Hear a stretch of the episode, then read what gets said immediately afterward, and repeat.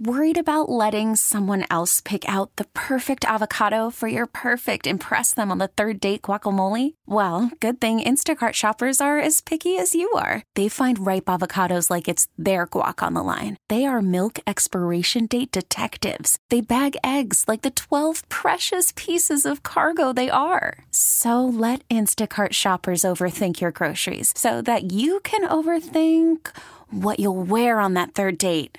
Download the Instacart app to get free delivery on your first three orders while supplies last. Minimum $10 per order, additional term supply. We really need new phones. T Mobile will cover the cost of four amazing new iPhone 15s, and each line is only $25 a month. New iPhone 15s? Only at T Mobile get four iPhone 15s on us and four lines for 25 bucks per line per month with eligible trade in when you switch.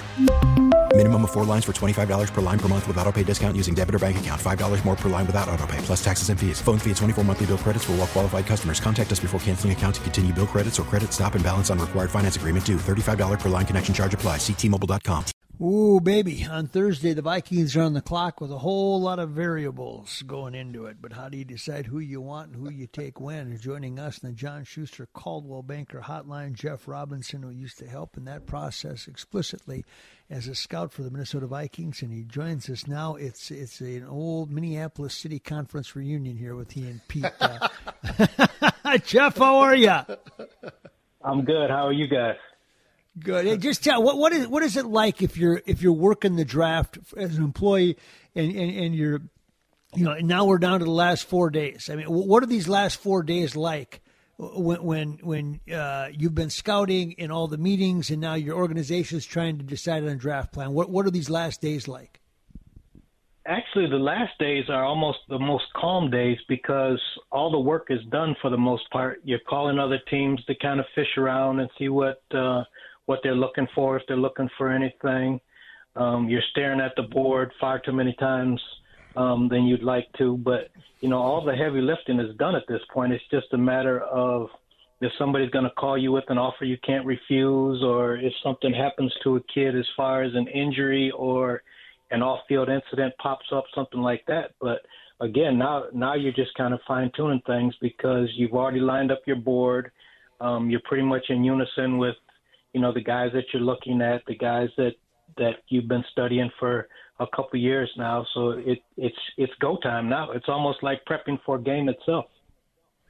All right, Jeff. So you're you're the general manager. Here's a quick question for you. First of all, philosophy. Do you take for need or do you take for talent? If you're sitting there, let's say somewhere at like the Vikings are at 12, do you go for a player that you you really do need him, or do you go for the highest talent guy that's on the board? Well, basically, what you do throughout the course of the year is you're evaluating all the players and you're giving them grades, right? So as you go through this process, you're basically lining up um, the talent throughout the country over the course of the year, and then probably right after Thanksgiving, you're bringing all your scouts together to assign a number grade to to all the different players. Um, so when it's time to actually to actually make that pick, you've already lined up all these different players um, throughout the country. You know, one through however many, seven hundred, a thousand, however many you line up. And as you go through this process, you're also identifying the needs of your own team. Um, and and as you go through this process, you also have to include in the salary cap. You have to include uh, veteran free agency. So as you're going through this process, you're looking at not only the players available, but also the way that your own depth chart looks and the way your own salary cap looks. So basically, as you get closer and closer to the draft now, you put all these different pieces into play and you're identifying, okay, yes, we need this, other teams need this. Um, but you're also looking ahead to the future and you're going, okay, we we have this player, this player, this player whose contracts are expiring uh, next year and in two years. So basically, as you're looking at this whole process, you almost have to whittle it down to taking the best talent because if you if you shortchange yourself talent wise um, in the future for somebody that you say you need today, then your team is still going to be off balance as far as um, the things that you need not only now but going but going uh, into the future. And obviously, things change based upon the quarterback position. But I would just I would just have people think about the draft from 2011. And in that draft, everybody says, you know, the Vikings need a quarterback. The Vikings need a quarterback. Tennessee needs a quarterback. And I won't say who those particular players are, but neither one of them is playing in the league anymore. And when you look at it through that lens of, okay, well, you know, we need this position right now because, you know, there's a hole there, then you kind of shortchange yourself going forward into the future. And, you know, in those scenarios, you also have you also have to think about, okay, if this guy isn't a great talent, but you're taking him because he plays that position, you know, there's other players that are still available in free agency that that you can sign to help you in the in, in the immediate future. Jeff Robinson, our guest, former Viking scout. Jeff, you know, obviously Patrick Peterson they're bringing back, and you know the easy logic in Viking land is they're they're going to go get a corner. Uh, and Stingley, a lot of people don't think will be available there unless they trade up. It's, we can play that game all day. Uh, but but do you is that a position that is easier to forecast success or failure in the NFL because corners are corners and, and, and you know you know you can do the testing you can watch them enough in college all-star games or in college competition to know whether or not they can come in and play right away because the good ones can play right away. The good ones can play but a lot of it too also depends upon who they have in front of them in front of them as pass rushers number 1 and the technique that they're playing in college number 2 so a lot of guys are playing just strictly zone in college and they have good pass rushers in front of them and that doesn't always translate to the NFL. You know, people sure. always want to look at well, he's this size and this speed, but you know, a lot of it comes down to the technique that they're playing as well, and again, you know, who those pass rushers are that are helping them out. Now, you know, corner's best friend is always the pass rushers, so you know, if you have good pass rushers, that buys you time to help train them, but you know, it doesn't always transfer from the college game to the pro game as far as if a guy can play play the position or not. So, Jeff, how about this? Let's go and keep this thing a, a, hometown type of thing. So, Jermaine Johnson, who is an amazing story, and I know you know it, Eden Prairie kid, for those who don't. He went to Independence Community College, Last Chance U, and uh, then he went to Georgia, wanted to get a little bit more of a, a, a, look from the NFL, so he moves over to Florida State and has an unbelievable uh, combine, unreal. And then Boye Mafe, another guy, local guy, who's uh, not only a local guy, but stayed here at the University of Minnesota. What do you see for those kind of guys, and, and where do you see them going in the draft? I see them both going very high because, as you as you know very well, the need to have pass rushers um, is only accelerating based upon the fact that this game has become a total passing game, and so you need pass rushers in multiplicity to deal with um, the passing game itself, and number one, to get pressure on the quarterback. You know, the more money that quarterbacks are being offered, um, that also equates to more money and more need to have pass rushers. And I see both of those guys going very high because they're very talented individuals. Um, and I, I think that it shows a lot of maturation on both of those guys, um, the way that they've developed over the course of their careers, because you know they they came through kind of not your normal tracks as far as um, the progressions that both of them took to become elite pass rushers and elite players in the college game. When you look at the Vikings specifically, Jeff, I mentioned cornerback, and that's the easy one that people come up with as a, as a possibility. You could maybe talk nose tackle, um, not so much skill positions, and yet I, I'm hearing – out there, and, and maybe this plays uh, a little bit to what you're talking about. That, that, that there's some interest in wide receivers at this, with the thought that first of all, the new new scheme they'd love to have three writers, Jefferson, Thielen, and, and, one more on the field, and you don't know how much longer Thielen's going to play. Uh, how much do those discussions get uh, wrapped into it in terms of you know not just uh, you alluded to it earlier, uh, not just what we've got now, but how much how many more years? What, what's his contract status going forward? Well, those discussions come into it uh, in great detail because, again, if you look at uh, Minnesota's receiving corps, obviously you have uh, Jefferson and Thielen. Um, Osborn is the third guy, and he came a long ways um, last year. Um, but then after that, it's kind of a question mark. You still have Olabisi Johnson coming off of a knee injury, um, and then it really drops off. So there's a lot of question marks still for them at that position. And you know, based upon what the Rams uh, did offensively, they're going to use a lot of three receiver sets, um, which means a lot less of two tight ends on the field. And so to have three receiver sets, you have to have a lot of receivers that you can rotate uh, in and out of the offense. And, and of course, they're going to run a lot of motion with that. So, number one, guys are going to have to be in shape to do what they do. And number two, they're going to have to have a lot of guys to be able to do it effectively.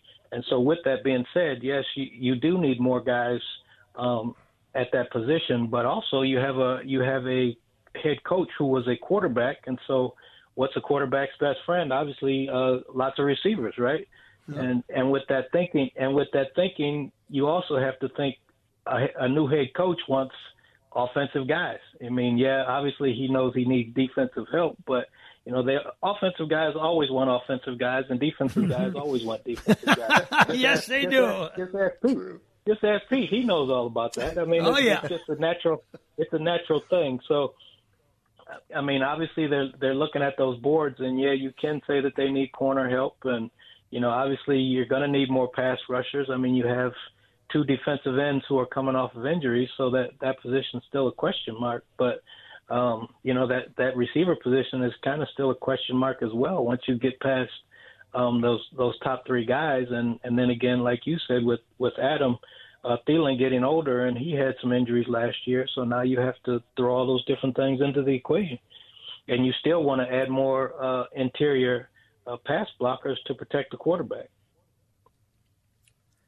So Jeff, here's a here's a quickie for you. Uh, I'm looking at all the quarterbacks, and nobody's considered the number one guy to go at this position, number one in the draft, and all the rest of it. But when you look at it, a guy like Malik Willis, now, does he have enough on tape for you to be able to make the analysis that this guy should be the first quarterback to come off, or we just had Tim Salem on? Should it be Kenny Pickett, or is it Matt Corral? I personally lean toward Desmond Ridder from Cincy, but you tell me, who do you think is this year's first pick as a quarterback?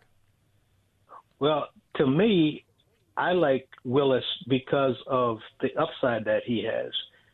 You know, the overall upside that he has. You know, he he transferred um, to Liberty, so he didn't necessarily play as many games as Ridder uh, as Ridder did or Pickett did, but um, he has the arm strength that you need to play in the NFL and to make the throws.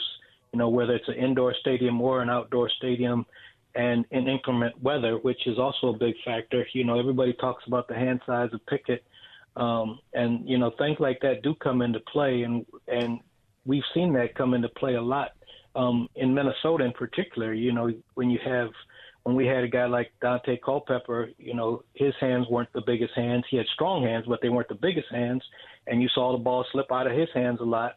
Um, and if you go back even to Rich Gannon, you saw the ball slip out of his hands a lot. So we've had two quarterbacks in Minnesota who have had um, some type of issues with the ball slipping out of their hands, and so that is. And then you also had Teddy wearing two gloves, so which is where he got his nickname from. So so we have dealt with the issue of you know hand size before, and that does come into play as you get into the colder the colder games. And you know obviously in college in the college game your your season ends in November, so you're not playing in it and as many games where the weather is bad, but that does come into play. Um, that's not an issue for Willis. Willis is a he's a guy who has all the offensive package. He just needs more time and maturity to develop. Now Ridder, I like Ridder. Ridder played, you know, kind of under the radar until until the College Bowl championship series playing at Cincinnati, but he's very mature. Um, you know, he's got a he's got a child, and you know he he's played in a lot of games, which is what a lot of head coaches like. So he has a very good understanding of you know life on and off the field. And you know basically he's a he's a football junkie. And i think i think all the guys that we're talking about this year they're they're more in the in the projectile range of you know a they need time to mature but b they have the talent to to play and sustain um teams winning percentages in this league if they get a chance uh, we got to let you go, Jeff. Great stuff. We could go all day on this stuff. I, the one thing I want to end with, though, is yeah, I'll tell you where fans were really denied, and that was uh, Jeff. You're the class of '85, Pete, the class of '81. Had you two converged in just a couple years and been able to play on that same defense at Central at the same time with Pete at middle linebacker and you at corner, I don't, I don't know that anybody would have scored on you. that would well, have been fun, Jeff. Well, that that Well, I kind of grew up hoping that that was going to be the case, Maxie. But you know, somebody started school so early because they were so smart that I never got that chance. Even, even though I was an even though I was an SBA guy, Maxie, you know, and I tried to, you know, I know that carrot to, to tell him to hold on, but you know, he he was on to bigger and better things. He had no time. Yeah, but you you would have entered the portal if you had a chance to play with Pete. yeah, I That's what I'm probably would have saying. entered the portal, but Yeah. I, I think we both would have had a head coach who might have had something to say about that portal. Yeah, I think so too. Yeah, your father. Hey, thank you so much, Jeff. Appreciate it. Thanks, Jeff. All right, you guys take care. All right, see you. Pete. Yeah, See you. yeah. Jeff Robinson, one of the all-time great guys in this uh, marketplace. We really need new phones. T-Mobile will cover the cost of four amazing new iPhone 15s, and each line is only $25 a month. New iPhone 15s? Only at T-Mobile get four iPhone 15s on us and four lines for 25 bucks per line per month with eligible trade-in when you switch. Minimum of four lines for $25 per line per month with auto pay discount using debit or bank account. $5 more per line without auto pay, plus taxes and fees. Phone fee at 24 monthly bill credits for all well qualified customers. Contact us before canceling account to continue bill credits or credit stop and balance on required finance agreement due. $35 per line connection charge applies. Ctmobile.com. We get it. Attention spans just aren't what they used to be heads in social media and eyes on Netflix. But what do people do with their ears? Well, for one, they're listening to audio. Americans spend 4.4 hours with audio every day. Oh, and you want the proof? Well, you just sat through this ad that's now approaching 30 seconds. What could you say to a potential customer in 30 seconds? Let Audacy put together a media plan tailor made for your unique marketing needs. Advertise with Audacy. Visit ads.audacy.com.